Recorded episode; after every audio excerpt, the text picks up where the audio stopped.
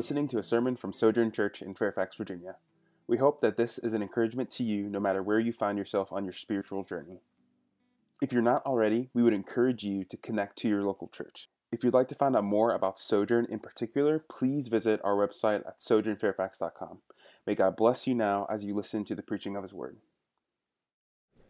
Today's scripture comes from Hebrews 1 1 to 4. Long ago, at many times and in many ways, God spoke to our fathers by the prophets. But in these last days, he has spoken to us by his Son, whom he appointed to the heir of all things, through whom also he created the world. He is the radiance of the glory of God and the exact imprint of his nature, and he upholds the universe by the word of his power. After making purification for sins, he sat down at the right hand of the Majesty on high, having become as much superior to angels as the name he has inherited is more excellent than theirs. This is the word of the Lord. Good morning. Good morning. Welcome to Sojourn. It's good to gather with you this morning. My name is Justin. I'm one of the pastors here, and uh, it's been a little while since I've preached. I'm just uh, grateful to be able to, to be up here this morning to open up God's Word with you. And man, I love gathering together as a church. We're doing a membership class right now. And uh, yesterday, spent some time together with some brothers and sisters here. And, and one of the things we talked about is just the, the beauty of gathering together as the church and how that's not something that we just kind of add on in our life, but is essential for us to be together as God's people week in and week out. And that we come not just for ourselves, but we come for those around us. That we can collectively lift up our voices and collectively hear God's word. And so that's what we're going to do now. We're going to open up to Hebrews chapter 1. But before we do that, let's just go to the Lord in prayer together. Father of glory, Lord of light, we, we come before you this morning and we just ask that you would shine the light of who you are, your greatness and your glory into our hearts and lives this morning. God, I pray by the power of your Holy Spirit that you would align our hearts, that you would renew our minds.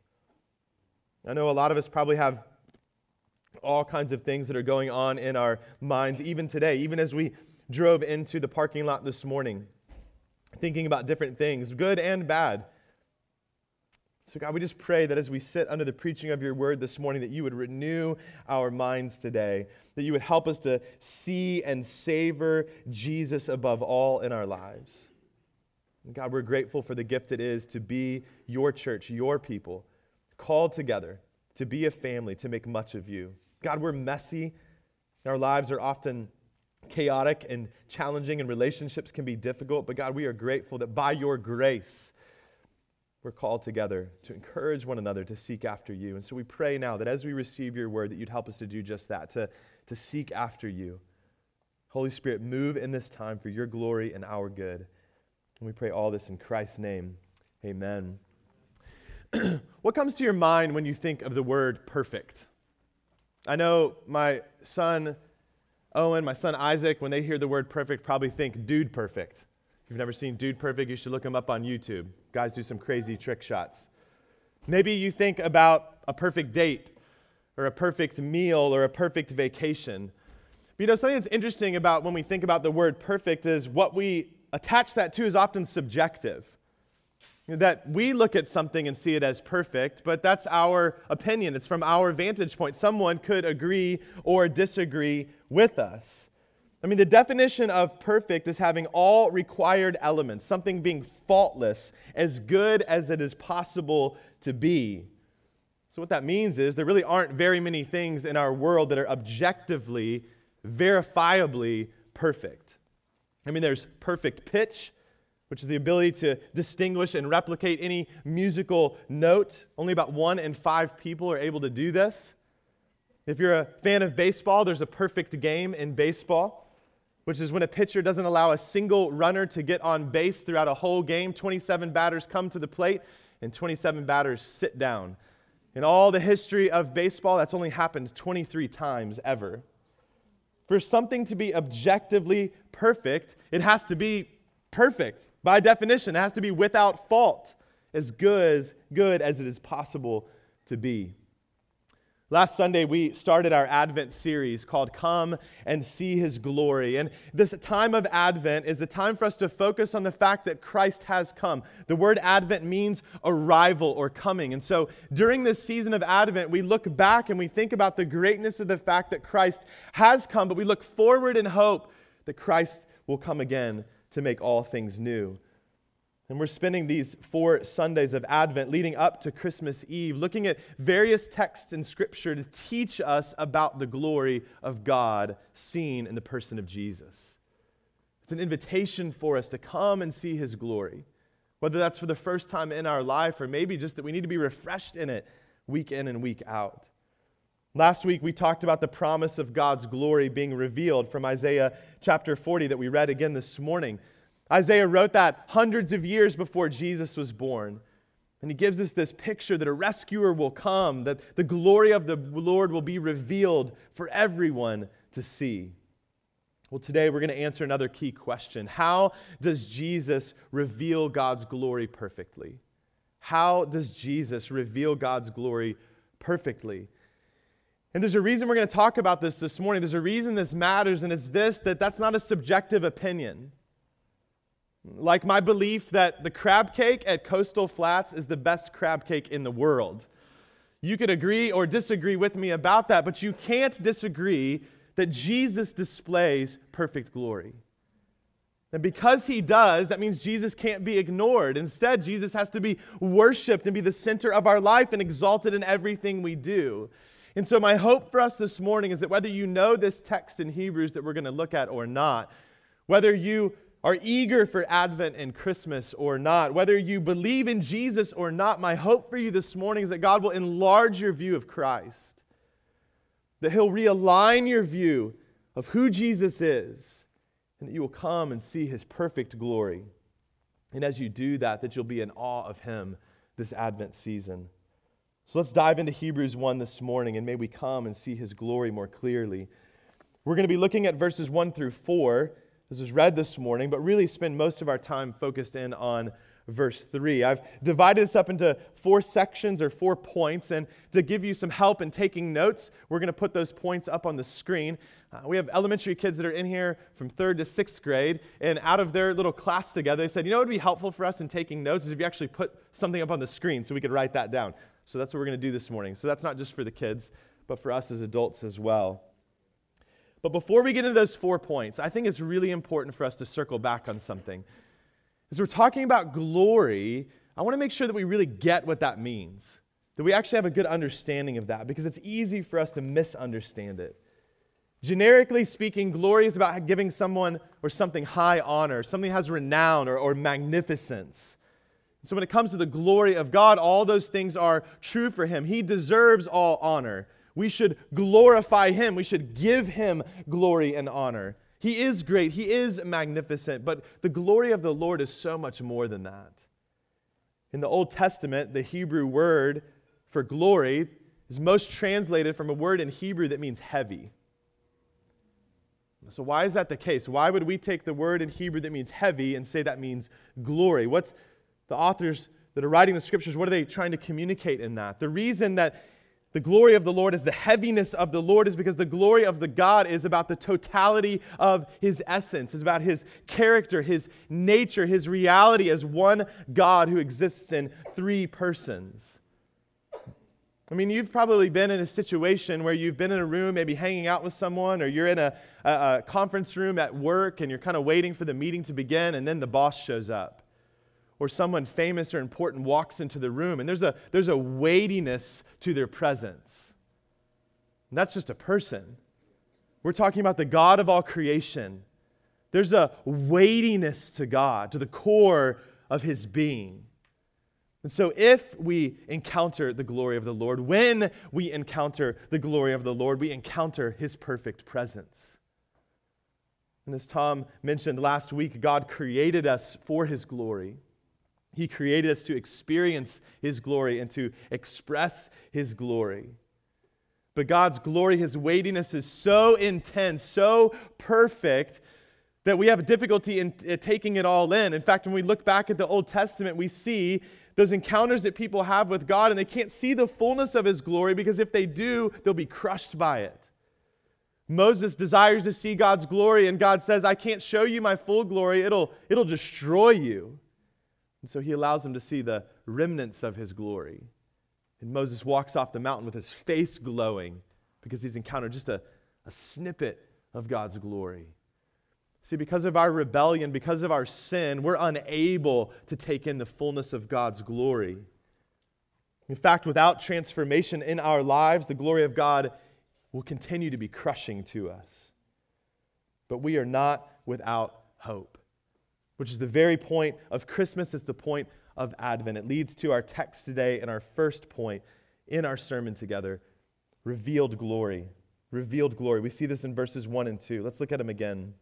the author of Hebrews writes Long ago, at many times and in many ways, God spoke to our fathers by the prophets, but in these last days, he has spoken to us by his Son, whom he appointed the heir of all things, through whom also he created the world.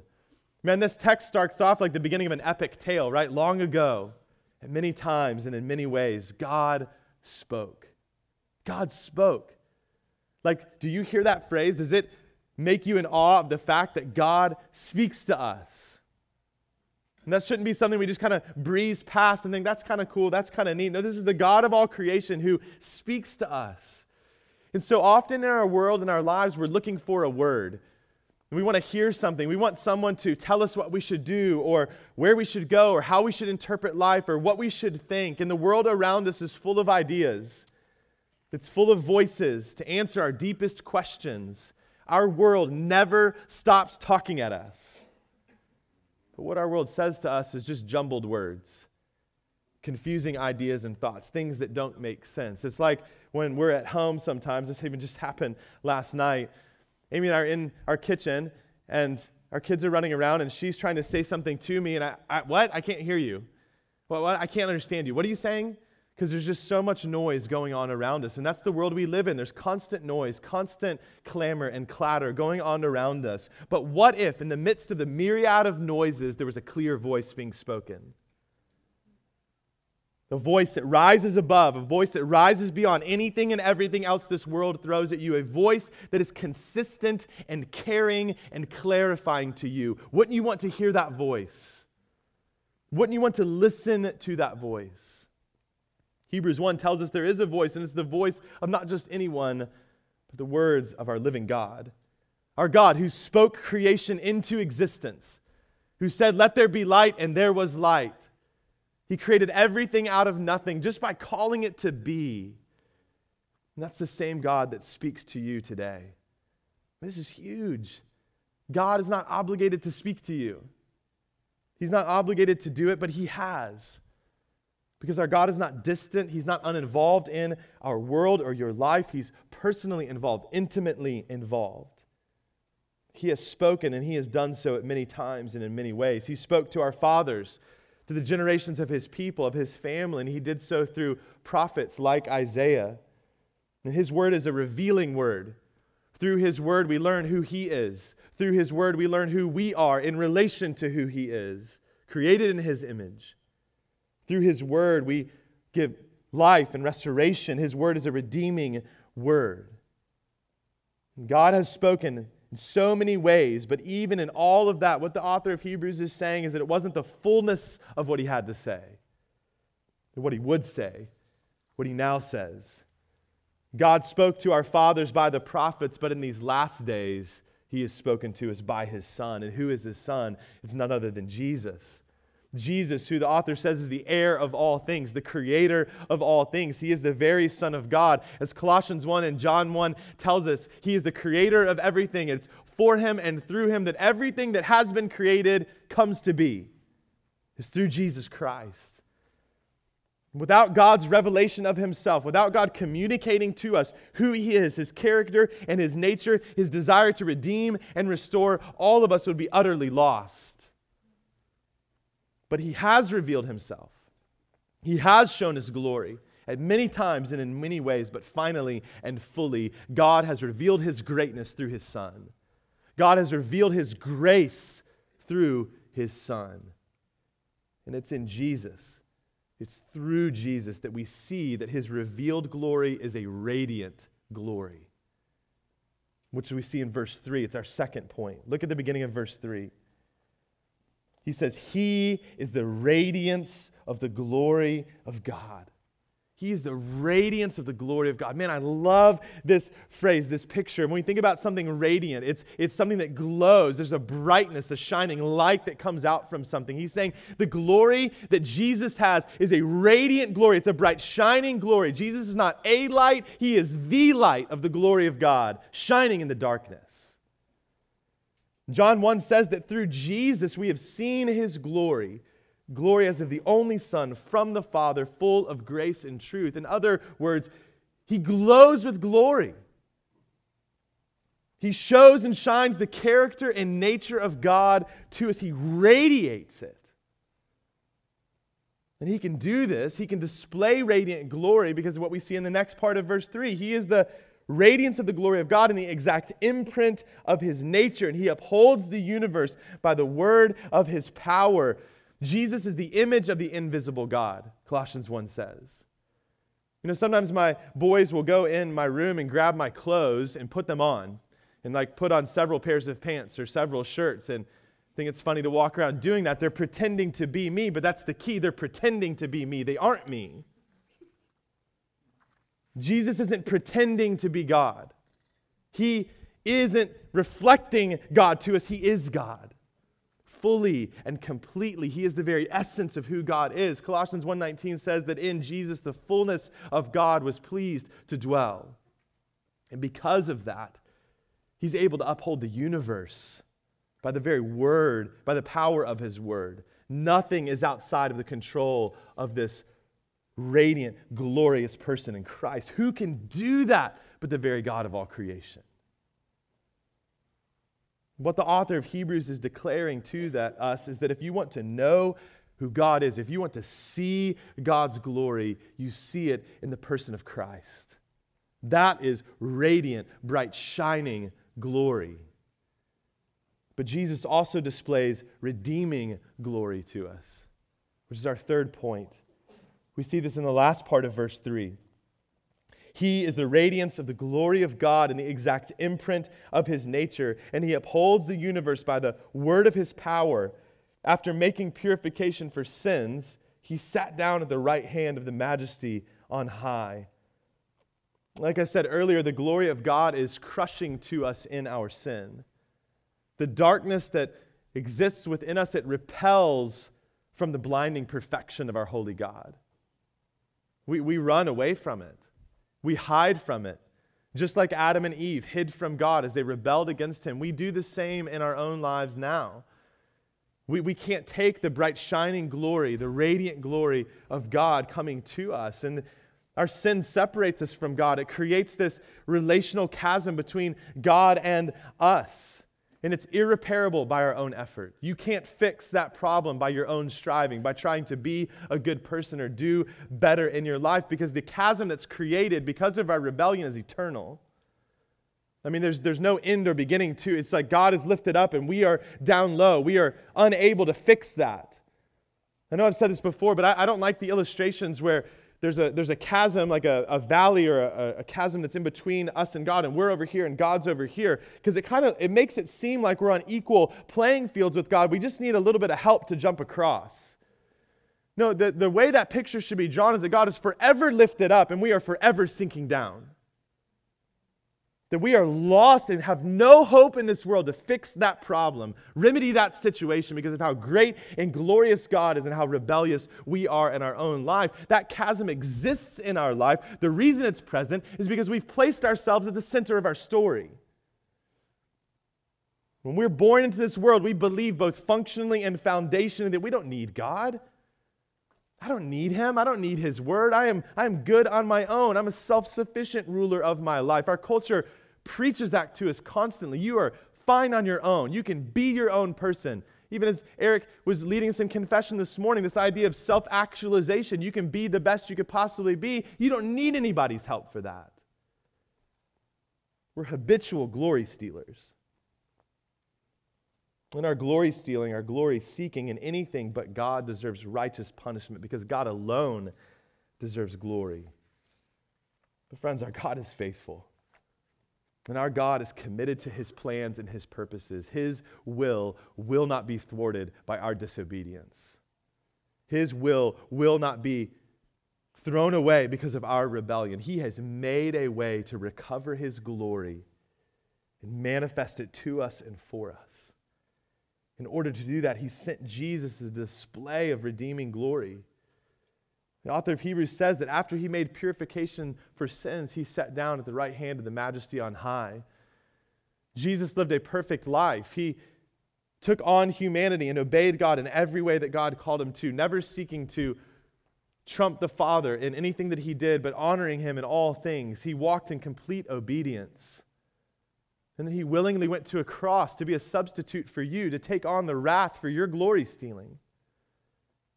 And out of that brings about redemption, out of that pays for our sin. But our Savior didn't stay dead after paying for sin. No, bursting forth in glorious day, up from the grave, he rose again.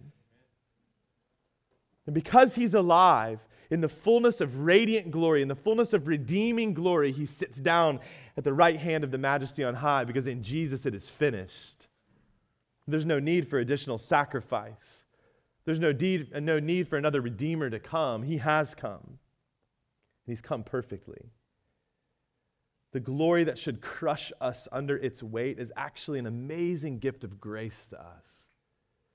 Because in it and through it, we're made to see that we are not sufficient in ourselves to be our own saviors, but are in need of the only true Savior, the only true Redeemer, King Jesus. All of these things, revealed glory, radiant glory, redeeming glory, they come together as a display of perfect glory. Our fourth and final point. All of this is a picture of who our God is. And there is no one else that can display the perfect glory except the very Son of God. It's why the author says what he does in verse 4. And if you recall when we went through Hebrews, just talking about the greatness of Christ, verse 4, he says, having become as much superior to angels as the name he has inherited is more excellent than theirs. He's basically saying, because of who Christ is, because of the perfect glory of what he has, he's better and bigger than anything, even angels. I mean, I don't know about you, but if an angel showed up and started speaking to me, I'd think that's pretty amazing, a pretty glorious kind of thing. But he's saying, no, no, no, that's not perfect glory. Only Jesus has perfect glory. It's a picture of who our God is. And when we get into this, we can be amazed at the reality of this. But the problem is, a lot of times we can get tired of displays of glory. I mean, we live in a world where people are very much about promoting themselves, and that can seem self aggrandizing. Self aggrandizement is exaggerating your greatness, it's being uh, dishonest with who you are and what you do, just to get recognition from others, to get praise from others. But Jesus is not self aggrandizing. He, he can't be. There's no hyperbole in who Jesus is, there's no exaggeration in his greatness. His display of glory is not subjective, it's perfect. See, as one scholar writes, Jesus is the prophet through whom God has spoken his final word.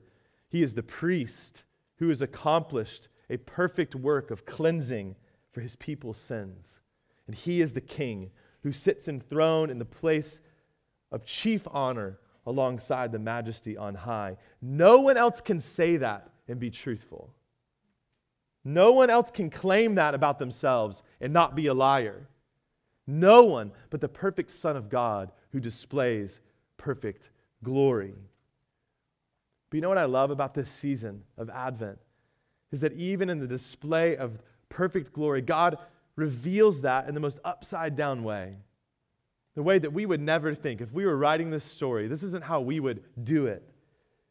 Jesus' coming was announced long ago, but it wasn't through some hype campaign.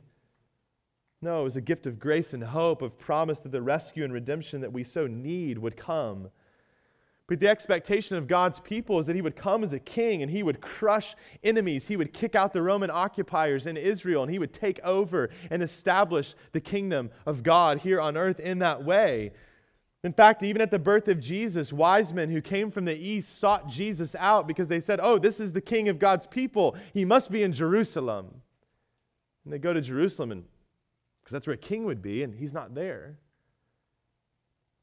They didn't recognize this about Jesus because Jesus wasn't there because he didn't come in, in flurry of pomp. He didn't have an inaugural parade to kick things off for himself. Even though his birth announcement was glorious, that angels came and announced the glory of Christ has come, they came in the middle of the night to shepherds. You know, the Son of God, who would display the perfect glory of God, comes in the humblest, most unassuming way, born of a woman, born under the law, to redeem those who are under the law. You and me. The fact that Jesus comes as a humble child doesn't diminish his glory, it doesn't take anything away. The amazing thing is that even as Jesus comes into the world as a child, he still is upholding the universe. He doesn't set that aside, he doesn't pass that off to the Holy Spirit. He is the Son of God who called everything into being. He holds it together. Even as an embryo, he's still the King of Kings. He knows every detail of his perfect character and nature, displaying it to us through his creation. The problem is, is that oftentimes during seasons of Advent, we can get so easily distracted. We can get caught up with less glorious things. We stress out over our Christmas cards. Like, does the picture of our family look just right? Our kids' hair combed the right way? Do I look good enough in that outfit or this one? And do I get everything out to the right people? We stress out over gifts that we need to get people and parties that we're going to or throwing, decorations. In the midst of that, we set aside what all of this is actually for. But if we're honest, our temptation to distraction doesn't just happen during Advent, it can happen all throughout the year. We can get caught up in life, focused on other things Sometimes it's the madness of life or just the mundaneness of life. We can begin to set the glory of God aside and be taken captive by less glorious things. What, that, what might that be for you? Where are you tempted to be taken captive by less than perfect glory? We're doing an Advent devotional with our family, and there's a question that was posed to us just last night, and it's what are you looking for to make you happy? What are you looking to to make you happy? That you think, if I could just have this, then I'll be satisfied, I'll be happy. I know for me, it can be things like order in my home or desire for things to be comfortable or easy in my life. Then, when those things aren't in place, I can become easily annoyed and frustrated with different things that are going on, whether it's my family or things in ministry. When I get distracted in that way, seeking after less glorious things to have control in my own life, I can start to think that Jesus probably isn't that relevant to my life. Sure, I need him for my salvation, but when it comes to the day to day of my life, I can kind of push him to the side. Because God probably doesn't care about the details of my life. He doesn't care about what I'm frustrated with. When I find myself in that place, I lack joy was recognizing that even this week. We hadn't yet put our Christmas decorations up, and I was kind of just like, man, I really just want to get our Christmas decorations up. I think that'll help me to remember what this is all about, to fight for joy, to remember that the greatest gift that's ever been given to me has come already. I can experience His grace and glory. The very purpose of this season, what it points to, is that in the midst of the messiness that is life, the full of distractions, a life that's full of disappointment. I would guess some of you this morning are, are, are, struggling with disillusionment, disenchantment with life, with God, with Christmas. But, friends, our God has spoken, and He has shined light, the light of His glory, into the darkness, in sending us a rescuer and a redeemer. One who would not rescue and redeem from a distance, but would enter into the mess that is our world, that is our life, calling us out of darkness to experience light in life.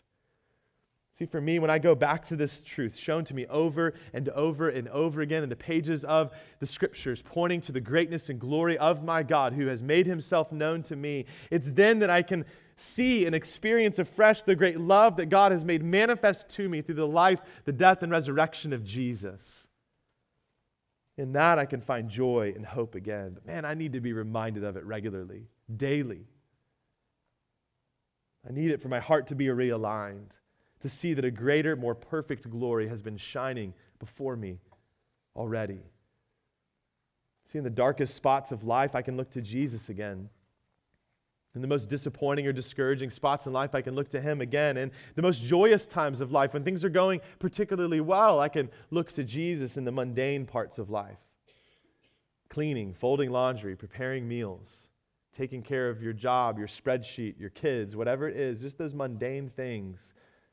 I can look to Christ again to be captivated by his glory because in Jesus, my greatest need, your greatest need, has been met. He outshines everything everything.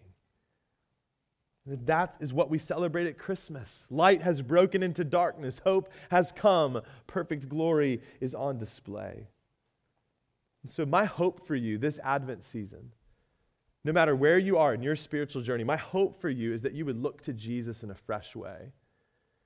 And what I mean by that is that you would set aside preconceived notions of Jesus. Like, I don't need to learn much more about Jesus, I already know who he is. My hope is that, or what I mean by that, that fresh way is that you'd kind of set aside those tired caricatures. They just be discarded about Jesus, that Christmas is just about a cute little cuddly baby. No crying he makes. What? He's a baby. Of course, Jesus cried. He's human just like us. That we'd actually see Jesus for who he truly is. That we'd focus on him, that he is the King of kings and the Lord of lords, the perfect Son of God who came to display the perfect glory of God. My hope for you this Advent season is you actually take time to think about who Jesus is. That you'd open up the scriptures and read about it. Maybe if you have a hard time doing that, that you download an app and listen to God's word read over you. There are tons of great Advent albums out right now that you'd listen to music about who God is and who Christ is to align your heart, align your mind back on the glory of our Redeemer. Brothers and sisters, I want you, along with me, to fight for joy this Advent, to fight for joy in Christ. But don't do it on your own strength, do it with one another. Seek to set your gaze on the perfect glory of the humble child who would go to the cross for you, the King of all creation. You know what? Then, as you look to Jesus, as you see him for who he truly is, what he's done, I trust and believe that'll lead you to worship that'll lead you to be in a place of awe that God has made himself known to us. And that because of that, we're able to give him glory and reflect that glory back. And so, in faith, look to the glory of God in Christ. In hope, look to the perfect glory of God that we see in Jesus, whether that's for the very first time. Maybe you don't call yourself a follower of Jesus. I just encourage you to think on who Christ actually is, that this is what this Advent season is truly about.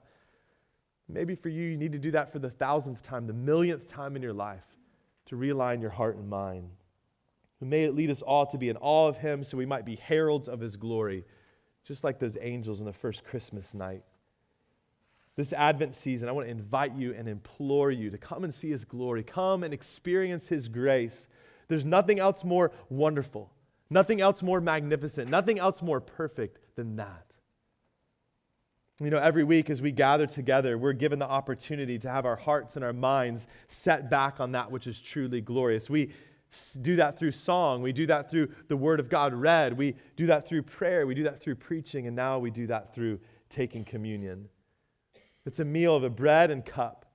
And in this, we're given this tactile experience to be refreshed in what Christ has done for us, to taste and see that the Lord is good to taste and see the perfect glory of God on display in the radiant, redeeming work of Jesus, who is the final word of God. Jesus' body was broken for you, his blood was shed for you to rescue you from the empty pursuit of less glorious things. I asked you earlier, what is that for you? What are you chasing after that's not perfect glory, but is temporary glory, is fake glory? Whatever that is, confess that to the Lord this morning. Lay it at the feet of Christ and come and be reminded that grace has been extended to you as you eat the bread and drink the cup. Come forward in faith and behold your King who has come and who will come again to make all things new. And if you're not yet a follower of Jesus, I'm grateful that you're here this morning. I trust and believe that our God is sovereign and He is providential over your life. You are not here by accident today that God saw fit for you to be here. And so don't let that kind of pass by haphazardly. Instead of coming forward and taking communion, if you don't yet know Christ, I want you to think on who Jesus is. Who do you believe he is? And if you're ready to place your faith in him, to turn away from sin and turn to Christ, do that even as, we, as you sit in your seat this morning. And then let somebody around you know that. We want to help you learn who Jesus is and what it looks like and what it means to follow him. Next week, you can come forward as a new brother, a new sister in Christ to partake of this meal with us. For those of you that will come forward, there are tables in the front and the back. Tear off a piece of bread, take a cup to drink, and rejoice that the glory, the perfect glory of God, has been shown to us in Christ. Let's pray. Glorious God, we thank you. We thank you for sending Jesus to us to display perfect glory to us. He is radiant and he is regal. He is our King and Lord. And so, God, we pray that you'd help us to be captivated by him. Help us to be captivated by the perfect glory we see in Christ and not less glorious things. And God, I know all of us can wrestle with that. All of us can struggle with that. And so we confess that this morning. But God, we pray by the work of your Spirit in our life, through your people, through your word, through the songs we're going to continue to sing now, that you would realign our hearts and minds on you. May we be in awe this Advent season as we set our gaze on Jesus. We pray all this in his name. Amen. Thank you so much for listening to this sermon from Sojourn Fairfax. If you have any questions, please feel free to email us at info at sojournfairfax.com. Go in peace.